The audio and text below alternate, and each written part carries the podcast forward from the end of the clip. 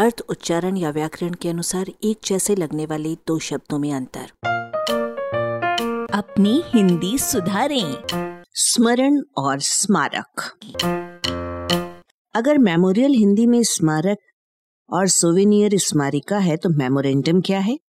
स्मारक का अर्थ है स्मरण करने वाला कृत्य या पदार्थ, अर्थात यादगार तथा स्मारिका का मतलब है किसी महत्वपूर्ण घटना या उत्सव आदि की याद बनाए रखने के उद्देश्य से तैयार की गई पत्रिका।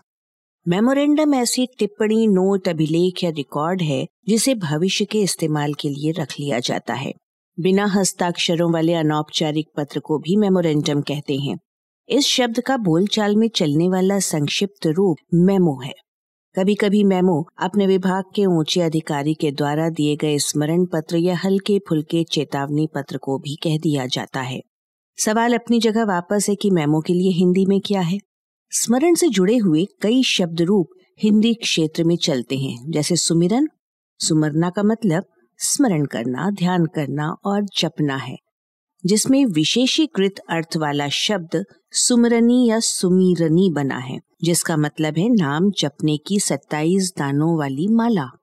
स्मरण करना के अर्थ में सुमरना का एक रूप स्मरना भी चलता है, जो संस्कृत के स्मर के निकट है, जिसके अर्थ है स्मरण, स्मृति, प्रेम प्रेम का देवता, कामदेव, संगीत में शुद्ध राग का एक भेद।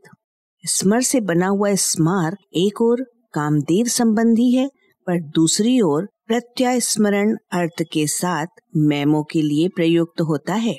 इसके अलावा हिंदी के भंडार में मेमो के लिए अल्पाधिक उपयुक्त अन्य शब्द भी विद्यमान हैं, जो इस प्रकार हैं।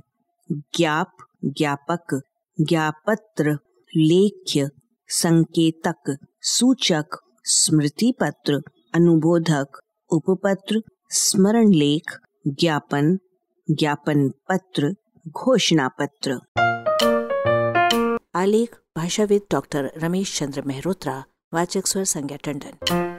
अरबा की प्रस्तुति।